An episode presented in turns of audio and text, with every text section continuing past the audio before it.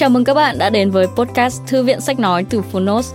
Ở podcast này, chúng tôi chia sẻ phần mở đầu và chương 1 của những sách nói bán chạy thuộc nhiều lĩnh vực và chủ đề khác nhau, được đội ngũ của Phonos chọn lọc kỹ lưỡng.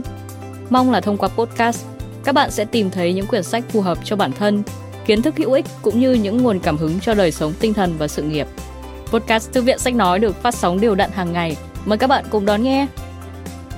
Và nếu yêu thích nội dung này, hãy tải ngay ứng dụng âm thanh số và sách nói có bản quyền Phonos để nghe trọn vẹn cuốn sách. Ngoài ra, Phonos còn sở hữu hàng ngàn nội dung hấp dẫn khác như tóm tắt sách, ebook, thiền, chuyện thiếu nhi, chuyện ngủ, nhạc chủ đề, vân vân. Còn bây giờ, hãy cùng lắng nghe chương 1 của cuốn sách hôm nay nhé!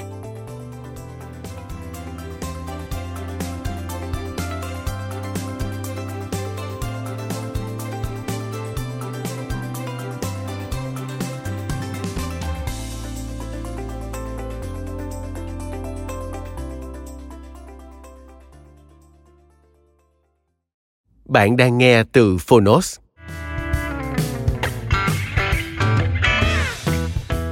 Tiếp thị phá cách, Kỹ thuật mới để tìm kiếm những ý tưởng đột phá Tác giả Philip Kotler và Fernando Trias de Bes Người dịch Vũ Tiến Phúc Độc quyền tại Phonos Phiên bản sách nói được chuyển thể từ sách in theo hợp tác bản quyền giữa Phonos với nhà xuất bản trẻ.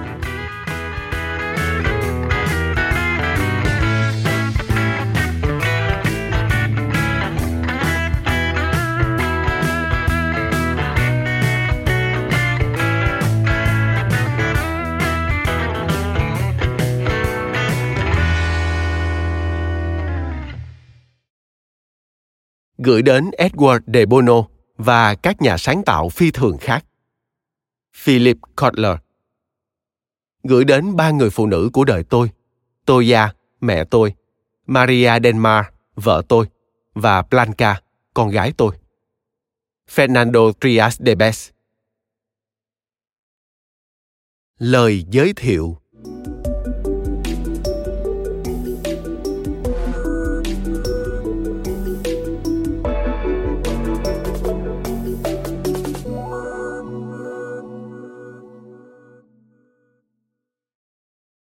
Ngày nay, tỷ lệ thất bại đối với các sản phẩm mới ra đời là rất cao. Chỉ 20 năm trước, tỷ lệ này thấp hơn nhiều. Tại sao bây giờ việc đưa một sản phẩm mới vào thị trường một cách thắng lợi lại gặp nhiều khó khăn như vậy? Chúng ta hãy thử nhìn rộng ra tình hình chung hiện nay ra sao và tìm hiểu xem ý nghĩa đằng sau của nó là gì. Thử lấy ví dụ sản phẩm ngũ cốc chế biến là loại sản phẩm có đến hàng chục chủng loại và mặt hàng khác nhau mọi thứ nhắm vào một thị trường mục tiêu rất hẹp. Có người muốn loại ngũ cốc ăn vào giảm trọng lượng, có người muốn loại ngũ cốc có chất xơ để giúp tiêu hóa tốt, có người muốn loại ngũ cốc trộn với trái cây, người khác lại muốn loại trộn với sô cô la, có người lại muốn loại ngũ cốc chế biến có hình thù đặc biệt, vân vân. Thử hỏi, liệu có loại sản phẩm ngũ cốc chế biến nào mà bạn chưa thấy xuất hiện trên thị trường? Lấy ví dụ khác là các sản phẩm sữa. Hiện có hơn 50 loại sữa chua khác nhau đang cạnh tranh lẫn nhau trên các giá bày hàng tại các siêu thị. Trong đó, có thể kể ra nào là sữa chua thuần túy, sữa chua có bột vani, sữa chua trộn trái cây lát hoặc trái cây nghiền, sữa chua ít chất béo, sữa chua không béo và sữa chua có kem. Tại các nước phát triển hiện nay, có đến hàng mấy chục kênh truyền hình. Trong khi đó, 10 năm trước đây, số kênh truyền hình ở đó không quá 3 hoặc 4 kênh liệu vẫn còn chỗ cho các kênh mới không? Ngày nay, trong 10 chiến dịch quảng cáo bán hàng hạ giá, chỉ có một chiến dịch nhận được tỷ lệ hưởng ứng của khách hàng lớn hơn 5%. Trong khi đó, vài năm về trước, đây là tỷ lệ thấp nhất mà hầu hết các chiến dịch đều đạt được. Tại sao lại xảy ra tình trạng này? Làm công tác tiếp thị hiện nay không giống như ở thời kỳ những năm 1960 và 1970 bây giờ có đủ mọi sản phẩm để đáp ứng hầu hết mọi nhu cầu của khách hàng. Nhu cầu của khách hàng đã được đáp ứng nhiều hơn cả sự thỏa mãn. Họ đã quá thỏa mãn. Tại các thị trường phát triển cao, các nguyên lý tiếp thị chiến lược như là phân khúc thị trường, xác định mục tiêu và định vị bắt đầu bộc lộ sự hạn chế để có thể làm động lực tạo ra các lợi thế cạnh tranh, dẫn đến các cơ hội kinh doanh và sản phẩm mới các công ty vẫn có thể tiếp tục phân khúc thị trường hẹp hơn nữa. Nhưng kết quả rốt cuộc là thị trường quá nhỏ để sinh lợi. Các công ty ngày nay đang cần đến một tư duy mới để sáng tạo ra cách đáp ứng thị trường thật ý nghĩa. Chúng ta đã tiến đến bước ngoặt, mà tại đó, nhu cầu của thị trường đòi hỏi phải có một khuôn khổ mới nhằm sáng tạo ra các ý tưởng mới.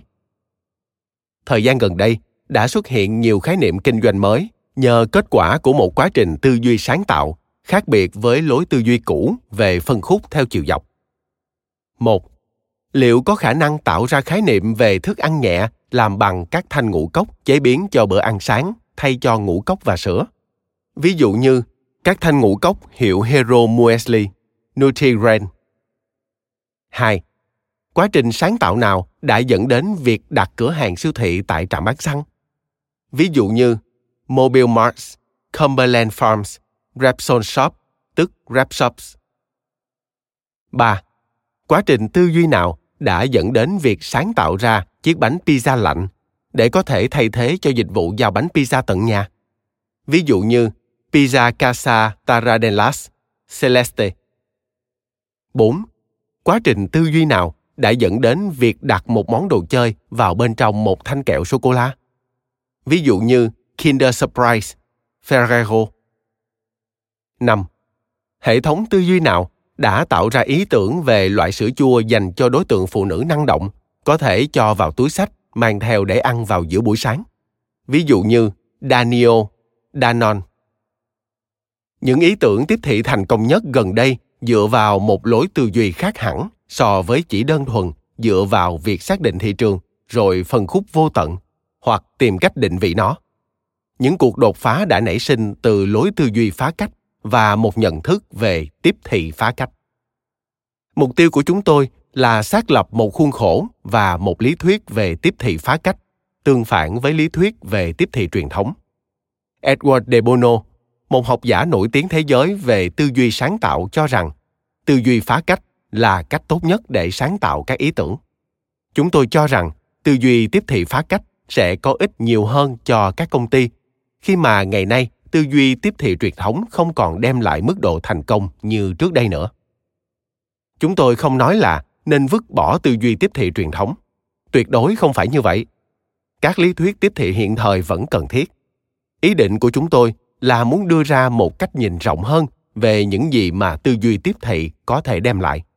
Mục đích là nhằm mở rộng khái niệm tiếp thị vượt ra khỏi khuôn khổ cũ, chỉ dựa vào một quá trình theo tuần tự và tư duy logic ý tưởng của chúng tôi là lấy tư duy phá cách làm căn cứ bổ sung cho việc tìm kiếm những ý tưởng tiếp thị mới mục đích là nhằm tìm ra những ý tưởng mới mà các khách hàng có thể không yêu cầu hay đòi hỏi ở các nhà nghiên cứu tiếp thị những ý tưởng mới này sẽ có ích cho các công ty đang gặp phải tình trạng đơn điệu về sản phẩm và cạnh tranh khốc liệt trên thị trường. Chương 1. Sự tiến hóa của các thị trường và những động lực của sự cạnh tranh.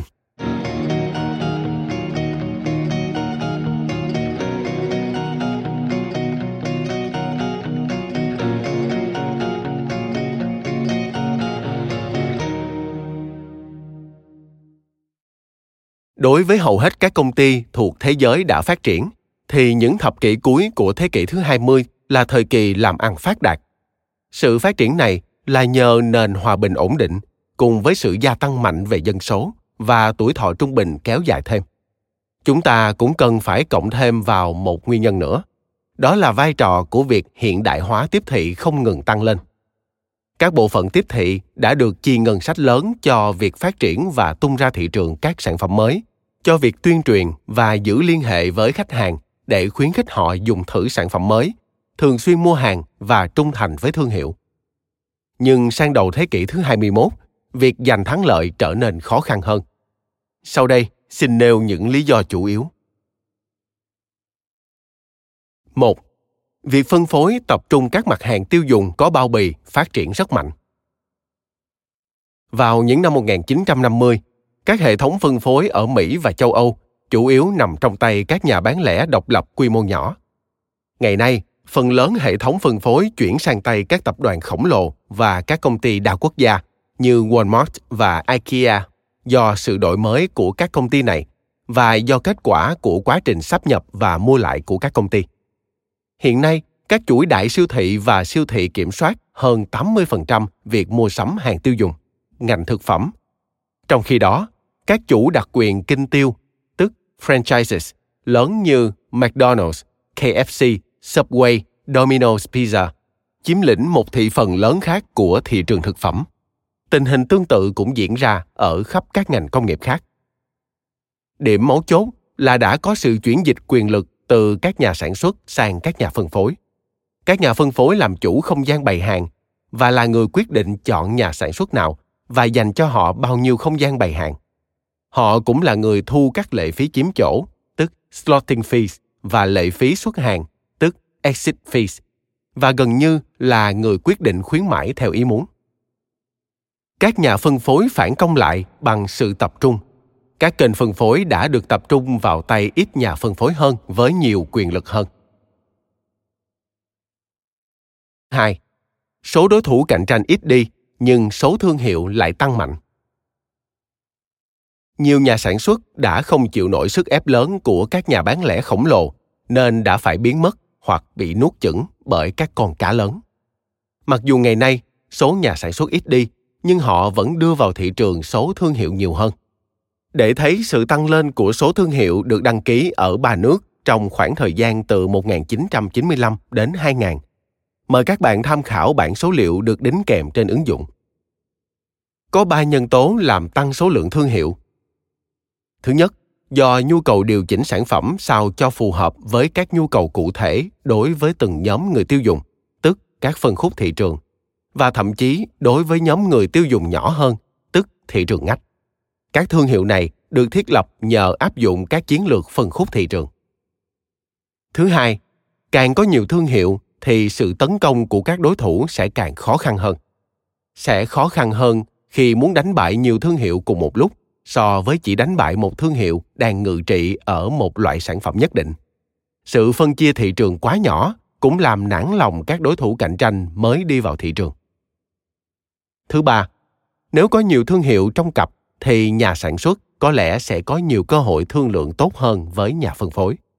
Mức hạ giá cao hơn dành cho một thương hiệu này sẽ bù cho mức hạ giá thấp hơn dành cho một thương hiệu khác có trong cặp của họ các công ty đa quốc gia và các tổng công ty khác đang chiếm lĩnh quyền lực số đối thủ cạnh tranh ít đi nhưng số thương hiệu lại tăng mạnh 3. Chu kỳ sống của sản phẩm bị rút ngắn lại rất nhiều. Chu kỳ sống của các sản phẩm mới ra đời ngắn đi. Vì sao? Trước hết, việc tung ra thương hiệu mới trở nên dễ dàng hơn, đặc biệt đối với các công ty có dư thừa năng lực sản xuất họ có thể đưa vào sản phẩm các thành phần mới các gia vị mới hình dạng mới thiết bị mới hoặc bao bì mới với những thay đổi tối thiểu trong quy trình sản xuất họ có thể vạch kế hoạch để chịu hết tất cả chi phí phát triển sản phẩm ngay trong năm đầu tiên bán ra sản phẩm và hy vọng có thể bán được sản phẩm thêm một vài năm nữa. Thứ hai, khách hàng ngày càng sẵn sàng dùng thử các thương hiệu mới khi họ nhìn thấy chúng trên quảng cáo. Họ sẽ bỏ thương hiệu cũ mà họ từng dùng nếu thương hiệu mới khiến họ thỏa mãn hơn. Ngược lại, họ cũng sẽ vứt bỏ thương hiệu mới nếu nó không làm họ thỏa mãn. Thứ ba, các thị trường hàng tiêu dùng có thể so sánh với một cuộc chạy đua vũ trang. Mỗi thương hiệu mới ra đời lấy đi thị phần của các thương hiệu đang tồn tại. Các đối thủ cạnh tranh chịu tổn thất không có cách nào khác để phục hồi ngoài việc tung ra các thương hiệu mới. Thế rồi đối thủ khác phải trả đũa lại bằng các thương hiệu mới khác nữa và cứ như thế tiếp tục chu kỳ cạnh tranh. Tại các đại siêu thị, các thương hiệu mới chiếm không gian bày hàng nhiều hơn và do đó cuộc chiến để giành giật không gian bày hàng trở nên quyết liệt. Các nhà sản xuất thì chuyển từ quản lý thương hiệu sang quản lý mặt hàng nhằm tối ưu hóa lợi nhuận từ không gian bày hàng khan hiếm của mình. Việc tung ra các thương hiệu mới ít tốn kém hơn. Động lực để đưa ra thương hiệu mới đang tăng lên thời gian tồn tại của các sản phẩm mới trong thị trường ngắn đi. 4. Thay cái mới, rẻ hơn sửa lại cái cũ các mặt hàng lâu bền không còn bền lâu như trước đây khi chúng bị hỏng thì thay chúng bằng một mẫu mới nhất, sẽ dễ dàng hơn đem chúng đi sửa chữa hãy thử xem các ví dụ sau thứ nhất, giá một máy in laser mới là khoảng 180 đô la và có thể được chuyển đến trong ngày. Nếu sửa chữa máy cũ có thể tốn gần 120 đô la và phải mất 2 tuần. Tại sao người tiêu dùng lại chọn máy in cũ để rồi nó lại có thể hỏng lần nữa? Thứ hai, giá một máy cạo râu chạy điện là không đến 60 đô la và bạn có thể mang nó về nhà ngay sau khi mua. Nhưng nếu sửa chữa cái cũ có thể tốn đến gần 100 đô la và phải mất từ 2 đến 3 tuần. Các cửa hàng đều khuyên bạn nên mua cái mới. Thông thường thì mua một sản phẩm mới sẽ rẻ hơn, nhanh hơn, dễ dàng hơn, tiết kiệm cả thời gian lẫn tiền bạc hơn so với đem sửa chữa cái cũ. Hậu quả dẫn đến văn hóa tiêu dùng chấp nhận các sản phẩm chỉ dùng một lần. Các đồ dùng điện tử như là truyền hình, đầu máy video từng được dùng đến 7 hoặc 8 năm và nay chỉ dùng khoảng 2 hay 3 năm là thay cái mới. Việc chấp nhận tính chất chỉ sử dụng một lần của sản phẩm góp phần làm tăng thêm cơn sốt tung ra thị trường sản phẩm mới.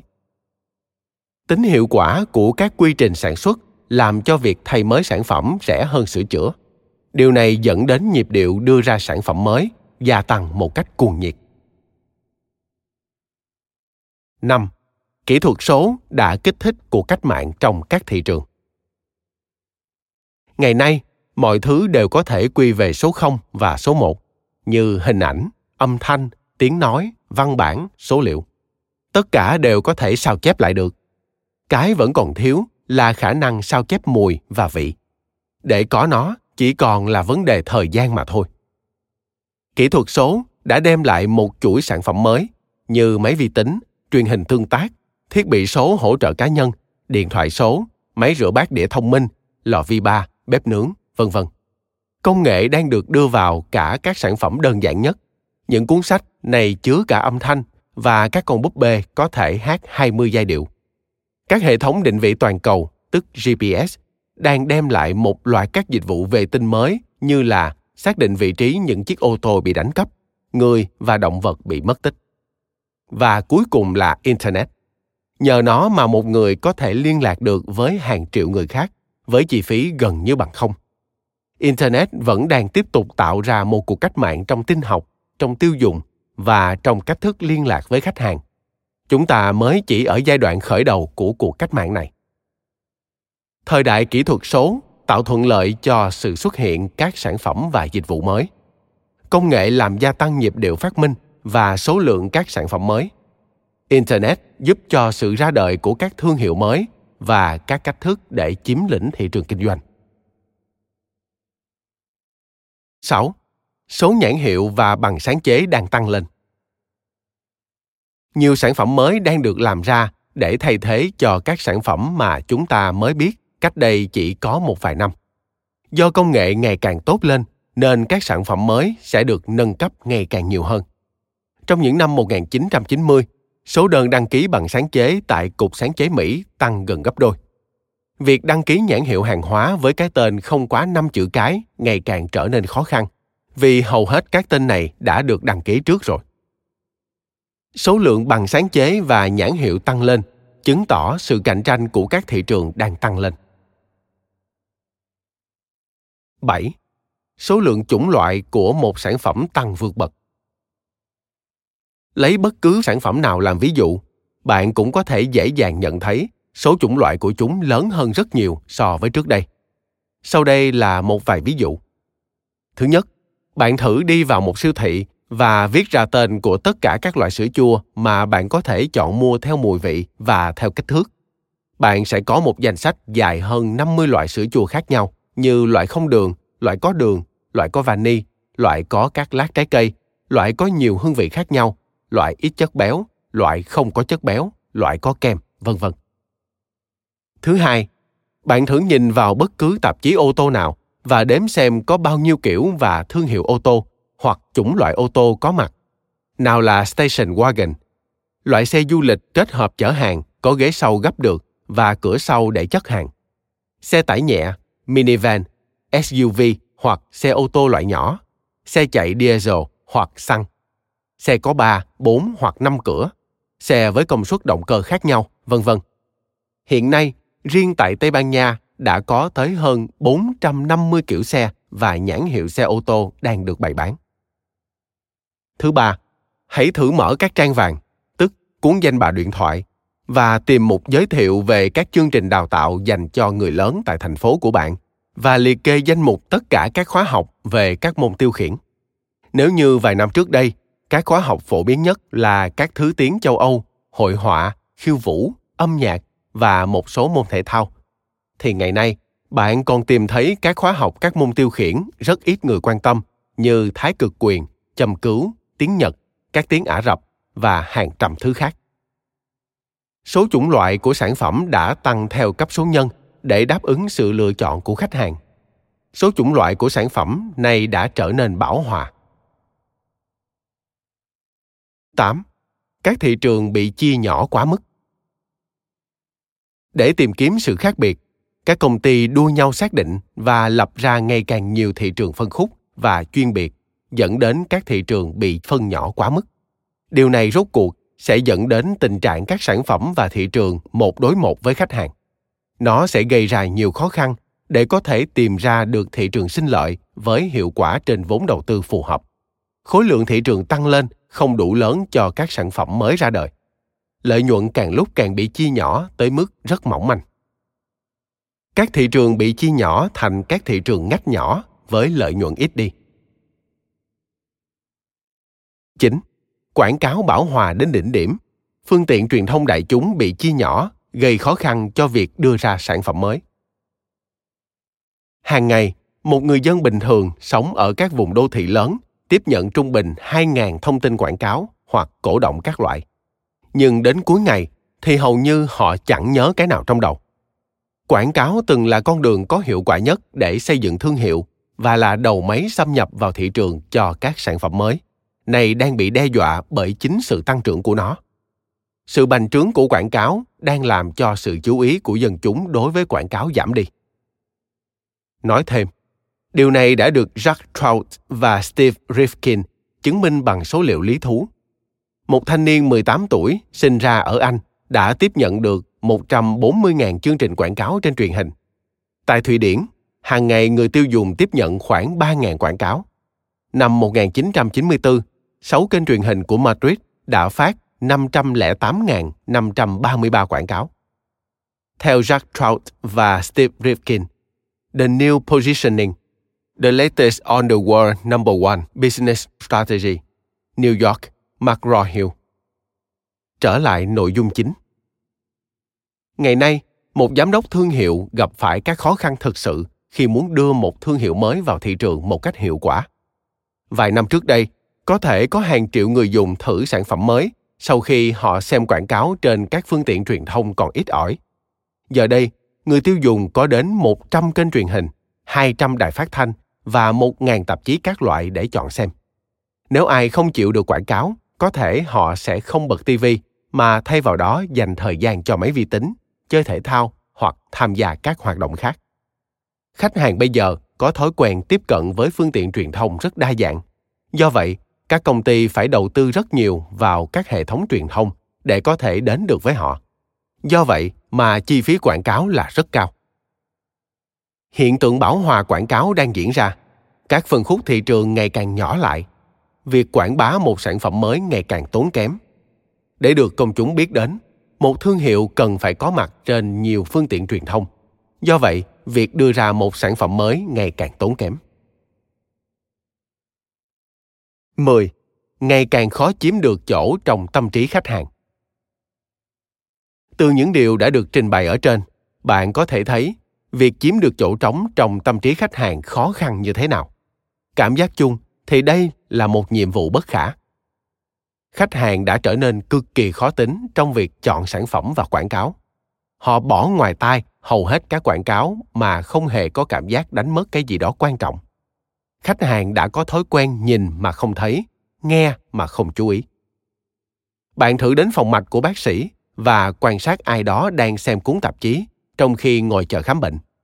Mặc dù có đến hơn 40 mẫu quảng cáo đăng trên tạp chí, nhưng anh ta chỉ lướt qua một vài mẫu là cùng. Người ta chỉ dùng nửa giây để xem một mẫu quảng cáo. Thách thức ở đây không chỉ là cạnh tranh với các đối thủ về sản phẩm, thương hiệu và quảng cáo, mà còn là chống lại sự đóng cửa tâm trí của khách hàng đối với các thông tin quảng cáo. Nếu như thương hiệu của bạn thiếu sự mới lạ hoặc không có giá trị gì đặc biệt, nó sẽ bị bỏ rơi ngay. Việc các công ty đưa ra các khẩu hiệu về sản phẩm của mình như là mới mẻ, hoàn thiện, hương vị mới hay là làm từ thiên nhiên là những chiến lược nhằm thu hút sự chú ý của khách hàng. Họ ra sức quảng bá cho tính mới lạ của sản phẩm nhằm chống lại sự bảo hòa. Khách hàng đã trở nên khó tính hơn. Họ không còn chú ý đến thông tin quảng cáo. Sự mới lạ có thể là cách duy nhất để thu hút sự chú ý. Kết luận, các thị trường ngày càng cạnh tranh hơn. làm công tác tiếp thị ngày nay phức tạp hơn bao giờ hết điều này không có nghĩa là trước đây không có thách thức nhưng thách thức lúc đó khác hẳn bây giờ thách thức bây giờ là phải đương đầu với sự phân khúc thị trường sự bảo hòa và làn sóng của những sự mới lạ xuất hiện hàng ngày trên thị trường mà chúng ta đang cạnh tranh. Mời bạn xem hình 1.1 được đính kèm trên ứng dụng. Từ đây, có thể rút ra kết luận, nếu như một sự đổi mới và sản phẩm mới là cơ sở của chiến lược cạnh tranh và hai tỷ lệ thành công của một sản phẩm mới là thấp thì lẽ nào việc tìm cách đổi mới và đưa ra sản phẩm mang lại kết quả tốt hơn không được ưu tiên cao. Thực ra, đây là một trong những mục tiêu chính của tiếp thị phá cách. Chúng ta sẽ bắt đầu từ việc phân tích ngày nay các sản phẩm mới đang được tiếp nhận như thế nào. Điều này sẽ được làm rõ ở chương thứ hai. Tóm tắt. Sự đổi mới là chìa khóa và là cơ sở của các chiến lược cạnh tranh ngày nay. Nhịp điệu đưa ra sản phẩm mới rất là sôi động, nhưng tỷ lệ thất bại rất cao. Điều vô cùng thiết yếu là phải hiểu được sự đổi mới ngày nay phải được thực hiện như thế nào. Chúng ta cần phải chia quá trình tiếp thị thành các phần nhỏ và tiến hành phân tích nó để biết được cần có sự đổi mới nào. Cảm ơn các bạn vì đã lắng nghe podcast Thư viện Sách Nói. Podcast này được sản xuất bởi Phonos, ứng dụng âm thanh số và sách nói có bản quyền dành cho người Việt. Hẹn gặp lại các bạn ở những tập tiếp theo.